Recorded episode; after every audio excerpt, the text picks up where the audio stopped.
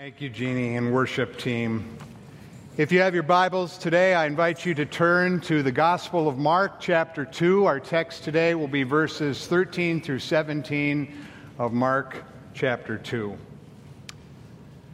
You may uh, or may not have heard of two famous names in church history George Whitefield and John Wesley. If you've come out of a Methodist background, you for sure have heard of John Wesley's name.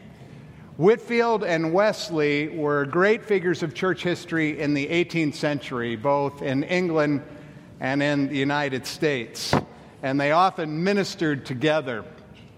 In 1739, George Whitefield invited John Wesley to come over to England and to join him in something that proper, respectable preachers considered to be improper and disreputable. What was that? Whitefield wanted to go preach to a group of people that he knew would never darken the doors of the churches in England. The coal miners, the coal miners in Bristol, England. Coal miners at that time were known for their vulgarity, they were known for their debauchery, they lived outside of proper, respectable church and religious circles, and there was no witness of Christ to them. And so Whitefield and Wesley began to go to the fields, the fields in Bristol, around Bristol, near where the coal mines were, and they began to preach in the fields. As they did that, thousands of coal miners came to hear them.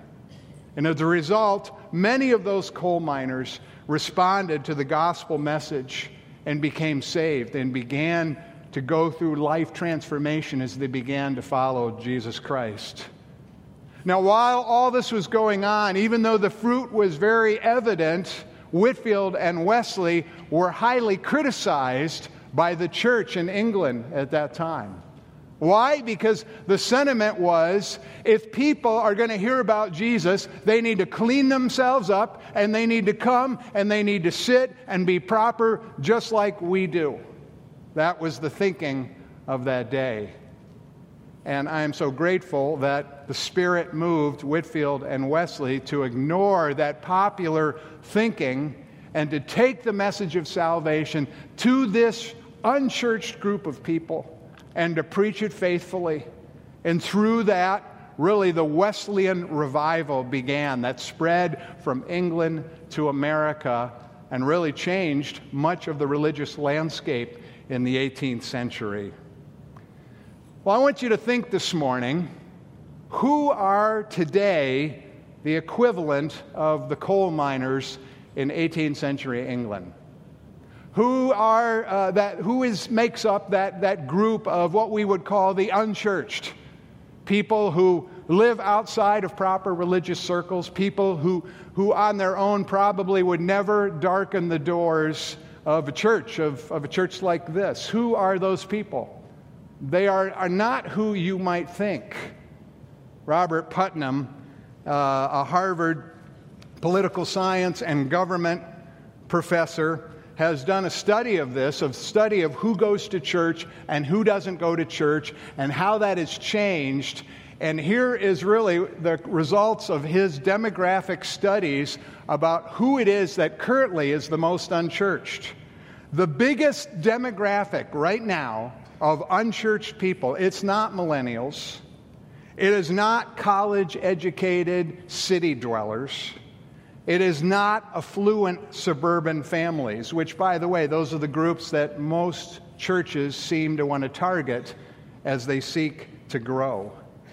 The demographic, his studies show, that is the most unchurched today is the working class, the lower income, non college educated folks. A big segment, he writes, of these blue collar workers has just stopped going to church and they are also, with the personal and family problems that he documents among them, they are arguably most in need of ministry. Think about these people. Think about who might fit this. He writes that so many young men and women in this slice of the culture, they're not getting married. They're showing no interest in marriage. They are being, con- being content to live together in serial relationships.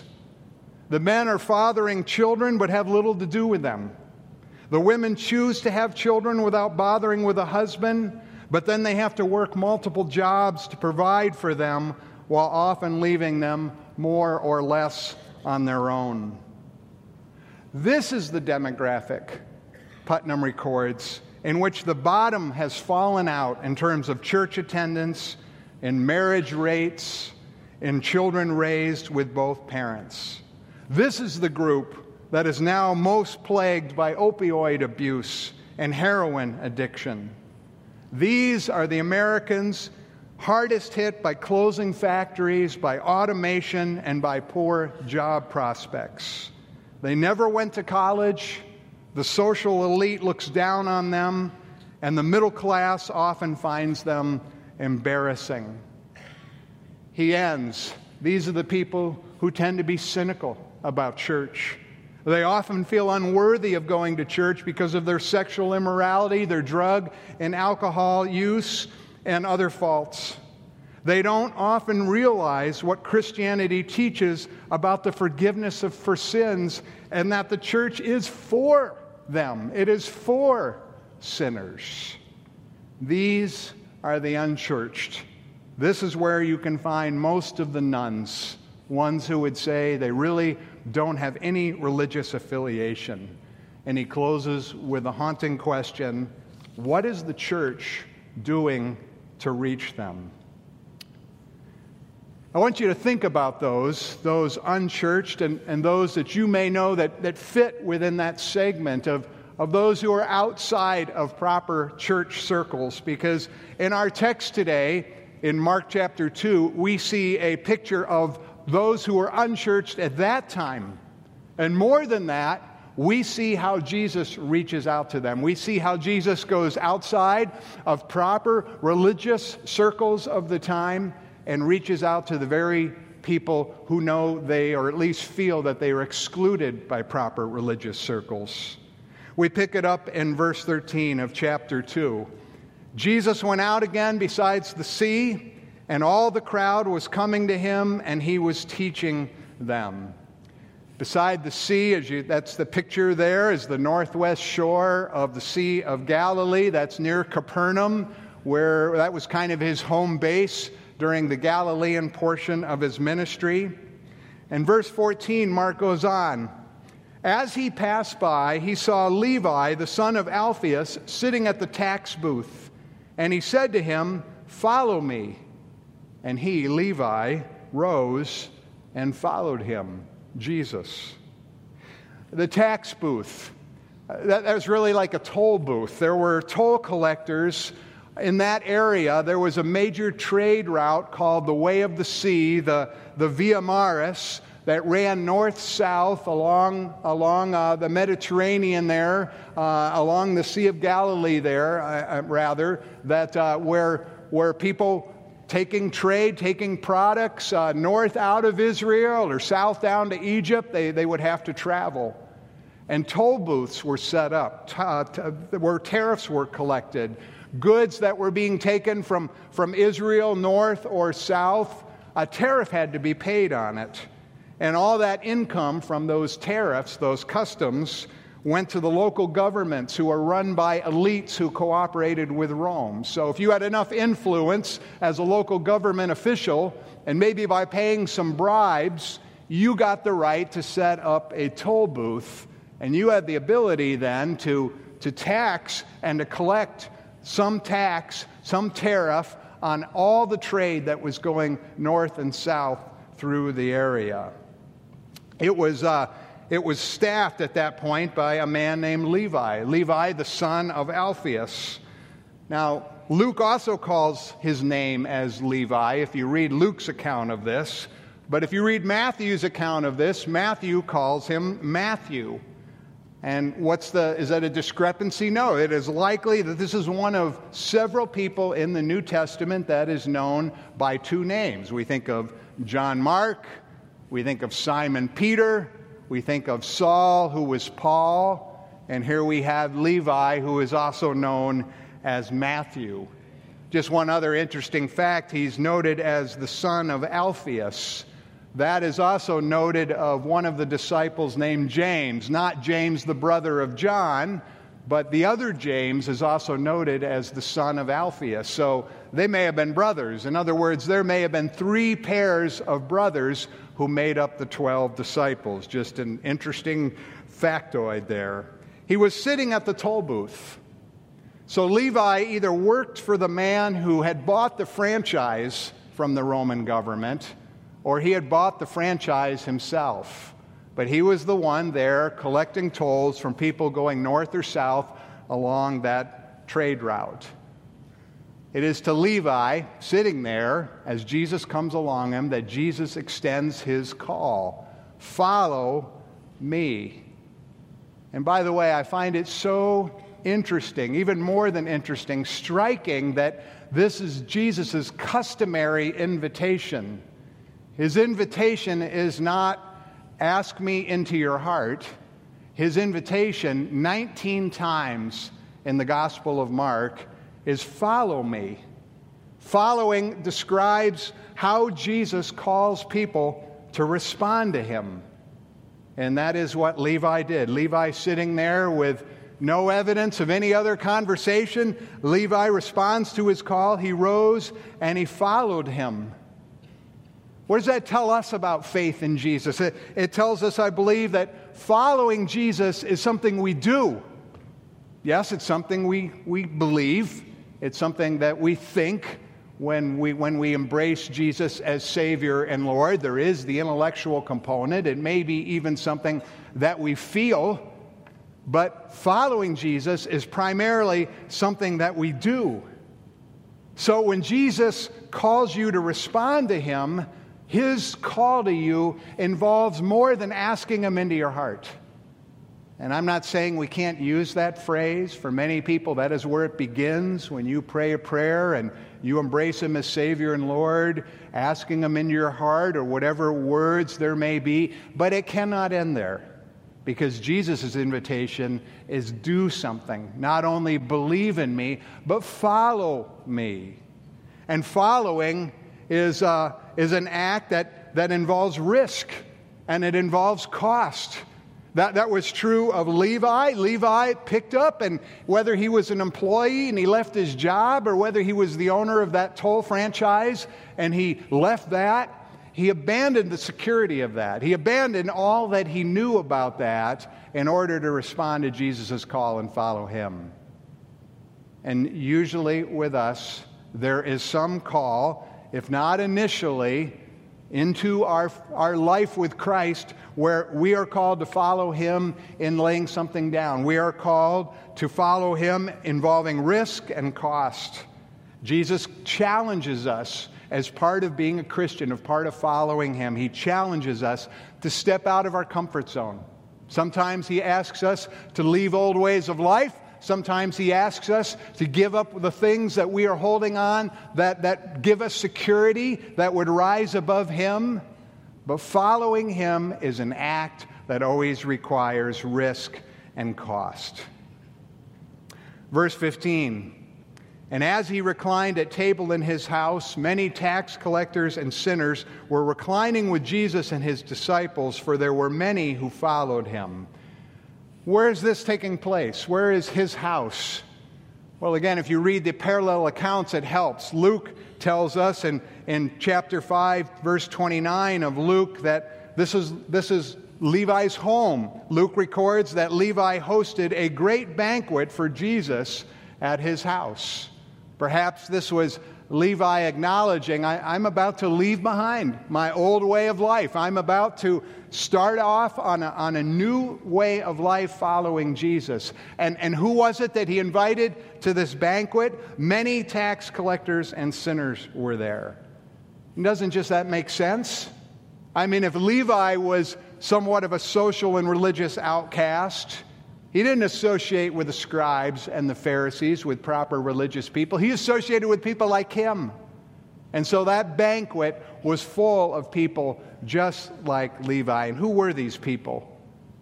Mark gives us the designa- designation tax collectors and sinners. Tax collectors.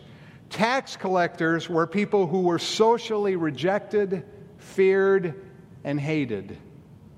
Tax collectors, just very practically at that time, Rome knew that if you were going to have tolls collected, you needed to have somebody who knew the people, who knew the area. A Roman soldier alone would not know who really should be asked, who really had tariffs that could be collected, and who didn't. And so they looked for Jews, they looked for people from the area. Tax collectors, toll collectors tended to be people who were ethnic Jews. In other words, they were Jewish by heritage, but they were not religiously observant Jews. They were outside of proper religious circles. Tax collectors were Jews who worked for, uh, they worked as middlemen for, for the corrupt local governments that Rome had established. And their, their take was as they collected these tolls, these tariffs, these taxes, they got to take a percentage of that. So the more they collected, the more that they profit, profited. And as you can imagine, or as you may have heard from studying this passage before, tax collectors and toll collectors were hated and despised.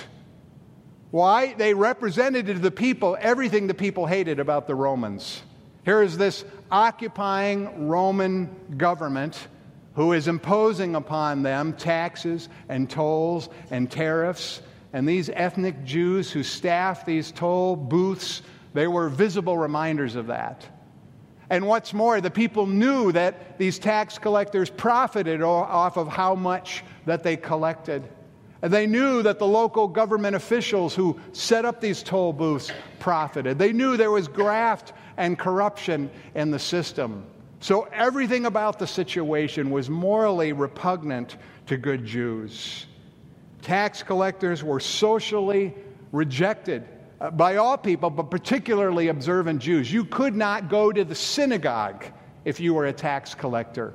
Your family disowned you, a good Jewish family, if you became a tax collector or a toll collector. That's who they were. Now, who are sinners? Well, sinners is the designation Mark uses to describe not just tax collectors, although it certainly includes tax collectors, but Mark uses it to describe all the people of that culture who had given up trying to be religious, who were morally adrift. And that sounds to me a lot like Robert Putnam's description of the unchurched today. These are people who may not necessarily no longer believe in God, but they've given up trying to live under what they understand, at least, is what God calls them to. These are people who've given up on church, the way to learn about God and walk in God. These are people who are morally adrift outside of marriage and in and out of serial sexual relationships and in and out of various forms of abuse. That term sinners fits anybody like that, both then and now. And together, the double designation of tax collectors and sinners, really, I think Mark is using it to describe all the people that religious people, both then in Jesus' day and religious people now, tend to reject. All the classes of people that we are uncomfortable with. All the classes of people that we usually avoid. I mean, just make this really personal. Who would that be for you? Who would be the equivalent of tax gatherers and sinners for you? Who would you feel uncomfortable with if they came into the doors of this church and they sat next to you? Who would you feel uncomfortable with if they inquired at work or in some other setting? I want to hear more about your church. Uh, I want to hear about what your church does who would you tend to not really want to have that conversation with because they don't really fit here? Those are the classes of people that we're talking about as Mark uses that double designation tax collectors and sinners. Verse 16, Mark goes on. And the scribes of the Pharisees, when they saw that Jesus was eating with sinners and tax collectors, said to his disciples, Why does he eat with tax collectors and sinners? Now, that question, that is not an innocent question. That question, why does he eat with tax collectors and sinners, that is really a hostile accusation in the form of a question. And you have to understand, or we have to understand, the perspective of the scribes and Pharisees. Yeah, yes, there, there were some scribes and Pharisees who were hypocritical, just like there are hypocrites among all classes of religious people. But basically, the scribes and Pharisees understood that their salvation, their standing with God, was tied directly to whether they were keeping God's law. And so they looked at these people as people who were not keeping God's law, who didn't care about God's law, who were living outside of God's law. And so they were morally unclean. They were morally and, and even religious, religiously polluted. So they, the, the scribes and Pharisees, believed that they wanting to keep themselves clean before God, right before God, they believe that separation from uncleanness, separation from sin, required them to separate themselves from sinners. And they applied this to Jesus. Jesus, Jesus claims to be of God. In their minds, if Jesus really claim to be of God and claim to care about what God cares about, then Jesus should have disassociated himself publicly from such people. Or at least he shouldn't have spent time with them until he first called them to clean up their lives and to start living according to God's law. So these men were scandalized that Jesus would accept such people, that Jesus would love such people without first requiring them to repent. And that's the picture we get here. Mark does not give a lot of detail, which is very characteristic of Mark, but you know, we look at what he does say, and we don't know how many people at this banquet actually did respond to Jesus in repentance and faith. Mark really doesn't tell us. I mean, some did because Mark records in verse 15 that there were many who followed him, but we, we don't know that all did. All we know is that Jesus was among them, that Jesus was in the midst of tax gatherers and sinners, and he was loving them. And again, I want to make this really personal. How much are we, in our actions and our attitudes, more like the scribes than like Jesus? How much is it when we think of the unchurched, whether it's Robert Putnam's description of the unchurched or other unchurched people that you think of? Do we really have that same kind of fear that somehow, if we are close to them, if we are associating with them, we become polluted?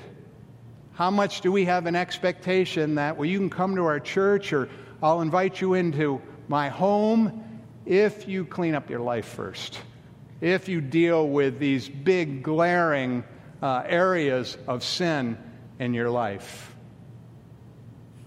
Well, how did Jesus respond? Jesus responds to their accusations in verse 17. And when Jesus heard it, he said to them, Those who are well have no need of a physician, but those who are sick. Here, Jesus gives us this, this picture, this, this word picture that I, I really believe should shape how we think about ourselves and it should shape how we think about other people, particularly those people who fall into categories that we would consider unchurched and outside of proper church and religious circles. And I think this picture should even affect and shape how we think about our church, how we think about how we do church, how we think about what church is for. Let me break down this word picture for you. First of all, notice how Jesus presents himself. Jesus presents himself as a physician. That, that's, that's what's implied here. And how fitting, because what, is the, what does the Old Testament say is one of the primary identities of God? Jehovah Raphi, God who heals. He is the healer, He is the great physician. And as the great physician, Jesus wants to heal your soul. There, there is no greater desire in Jesus as he came in the form of a man than to reach out and touch your and my sickness of soul and to cure us from that soul sickness that, like a cancer, is eating us away and killing us. Jesus perfectly diagnoses, like a good physician, he perfectly diagnoses our soul's sickness. He has the ability, like no other one, to look down deeply, to look inside each one of us, down into our heart, and see the sin and the corruption and the hardness that is there. He knows in each of us the unique circumstances of life and how sin has twisted that. He knows the unique ways in which each of us are tempted. He knows the way that sinful things done to us and sinful choices we have made has been us in certain ways. He perfectly diagnoses us. And He offers the only cure that can save you and me. He offers His blood, which purifies and heals all those who turn to Him in repentance and faith. He offers the cure that no one else, nothing else can offer to our soul's sickness. And as a great physician, He is willing to heal anyone who turns to Him. He's not distant, He's not aloof, as this picture shows us. He is a kind and compassionate physician. He is present. He is willing and ready to receive all who call on him. Among the many ways that we should think about Jesus, our Savior, we should think about him as the great physician, the great physician to us and the great physician to those that we encounter all around us in our lives. Yet Jesus tells us that even though he's the great physician, there were people who will not turn to him as the great physician. Why? Because they believe they are well. Let's say you, um, you discover that just down the street from you, where you live, in a house on your street in your neighborhood, lives the most famous expert doctor in all of the world who has a reputation of being able to cure anything and everything. That does you no good if you know that he lives on your street, if you, because you don't think you're sick, never go to him. But that's the picture of many people. They know who Jesus is. They would acknowledge, you know, he is Savior, he is the Son of God. But they don't turn to him because they don't believe that they are really sick. They believe that they are well. Who are those who are well? Those who are well, in Jesus' word picture here, or healthy, some of your, your Bible versions may say, are those who think they are healthy, or at least those who think they are not very sick. You know, if you, if you don't think that you have a disease, if you don't think that you have an illness, you'll never go see a doctor, will you? But what, you, what, what if you don't understand the disease that you have? What if you're really one mass of infection, but, but you ignore or you explain away all of your symptoms? You've got another answer for those symptoms. Or you look around and you say, well, he or she is more sick than I am. I'm really not that sick compared to him or her. That is our picture. That is the picture, the natural condition of all of us apart from Christ. And, and the very fact that we deny that our soul is really sick is the worst symptom of the disease because it keeps us from seeking out the great physician. Those who are well are those who do not think they need a physician and they rely on their own remedies. Those who are well are those who may realize I have a little discomfort uh, in my conscience because of areas of sin in my lives. I, I know I do things that aren't so good, and, and uh, I make mistakes and I fall. But they think they can treat themselves. They think they can treat themselves with self effort. I'll just try harder. I'll just be a better person. They think they can treat themselves by counterbalancing the sickness with, with health. I'll do all these good things, and somehow that'll balance it all out. And all those efforts only add to their sickness the complications of pride. Because then I become prideful of myself, thinking that somehow I have made myself better, when really I actually have complicated my sickness and contributed to my demise. Jesus leaves the scribes to come to their own conclusions about whether they are those who are well. You notice he doesn't drive the point home, but he sends them off thinking about it. But what is true of the scribes is also true of you and me. If you don't think that you need Jesus, if you don't realize that you really are in a life and death battle for your soul, if you don't believe that you are terminally ill and that your only cure is Jesus, then you probably fall into the camp of those who are well. Those who are well obviously includes those who have not yet been saved, who have no interest in Jesus, the great physician, right now. But you know what? Those who are well include many, many people who would claim the name of Christ, who would call themselves Christians, but really not rely on Him, really not understand the depths of their soul's sickness. Jesus goes on in verse 17 to say that those who need a physician are those who are sick. Who are those who are sick? Those who are sick are those who acknowledge that they are sick. They admit it and they acknowledge that they need to be healed. Samuel Davies puts it this way The sick are those who acknowledge that they are really guilty, really corrupt, really sinners in extreme need of a Savior. Those who are sick are those who are alarmed by their condition. If you really believe, if you know and come to believe that you have a serious form of cancer, you will go to whatever lengths it takes to seek out a cancer doctor. And those who are sick seek after Christ in the same way and with that same sense of urgency as you would seek after a great cancer doctor if you learned that you had contracted a very serious form of cancer. The sick, those who are sick, are not only who seek out a physician, but they put themselves under the physician's care. Physicians often prescribe things that forms of treatment that we don't like to take, medicines that we don't like to take. Somebody who knows they're really sick takes those and follows that. Physicians often require us to make changes in the way that we are living, in our lifestyle, in order that we can be healed. And maybe there are changes that require us to sacrifice things or make changes in our lives that we don't want to make. But if you know you're really sick, if you know you're terminally sick and this is your only hope, you listen to the physician. That is those who are sick. It took me many years to acknowledge that I was sick. I started out my Christian life like one of those calling on the name of Christ, thinking, yeah, I, I know I'm ill.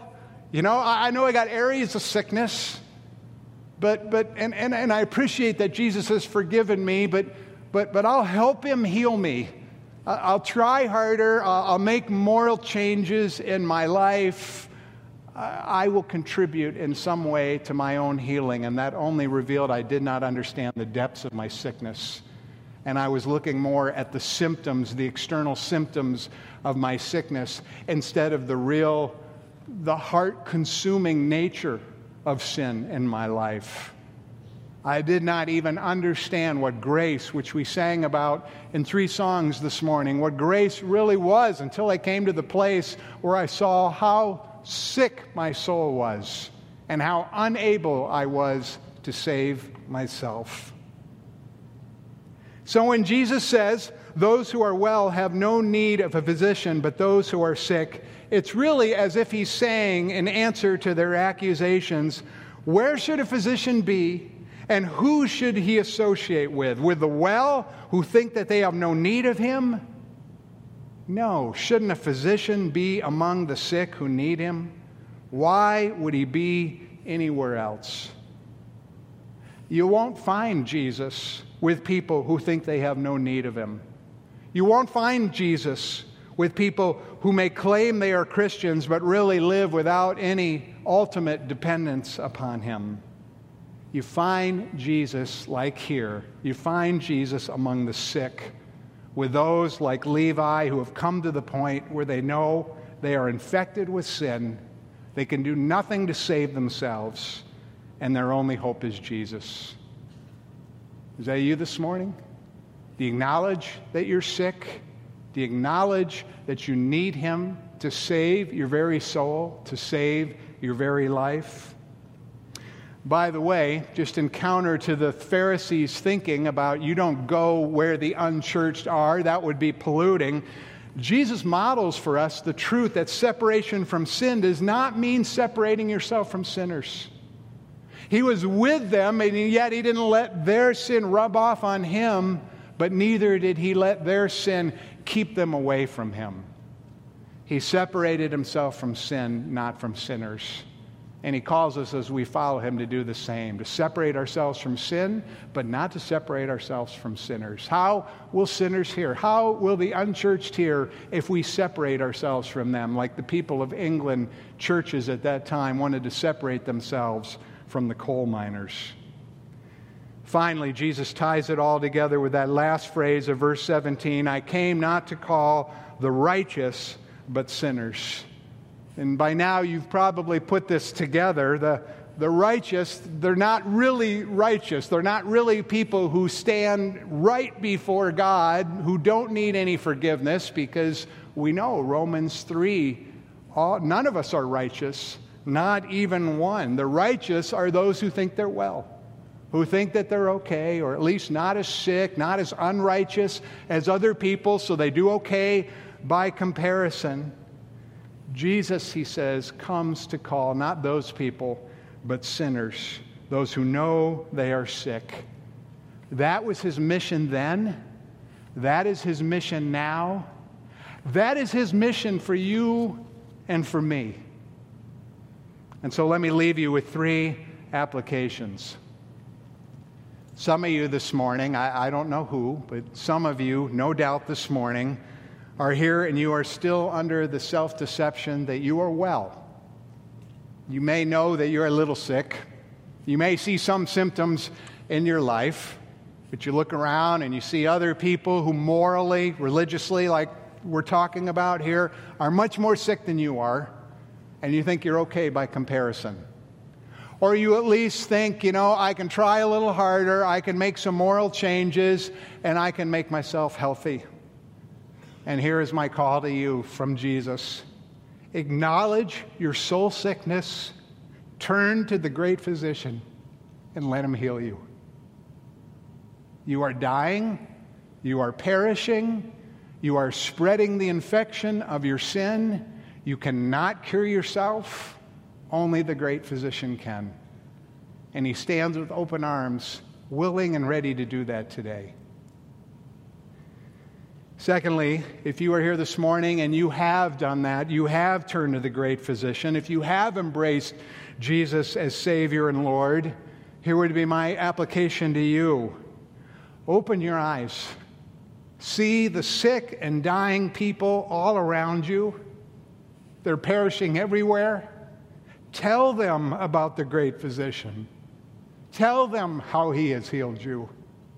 Tell them that He is ready and willing with arms open wide to heal them. Don't keep that good news. If you learned of a cure for cancer, if you learned of a cure for you name the disease, you would not keep that to yourself. Take the cure that the great physician offers of our soul, to our soul sickness to the world, to the people that you know. And finally, if we really believe that Jesus came for those who are sick, then we need to change the way that we look at church. Church is not a country club for the healthy. Church is not a community center where what programs do you want? We're going to offer them because we want to keep you happy. No, according to the model here, according to what Jesus say here, church is a hospital for the sick. And we need to align ourselves, our view of church, with that of the great physician. His church is to be a hospital for the sick. So if you are worried about where you sit, if you are worried about whether they serve good enough coffee or don't serve coffee, if you are worried about the programs, You have a country club, community center view of church.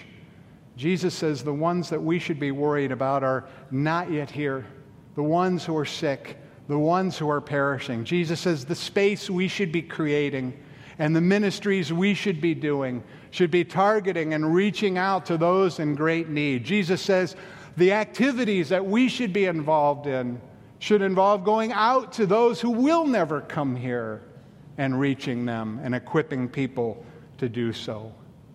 Jesus came not to call the righteous, those who think they are well. He came to call sinners, those who know they are sick and in the need of a great physician. Let's pray. Jesus, we thank you, those of us who have come to that place of acknowledging our sickness, that you are the great physician. You have healed us. You have healed us of, of sin and the stain of sin, and you continue to heal us by growing us in your likeness.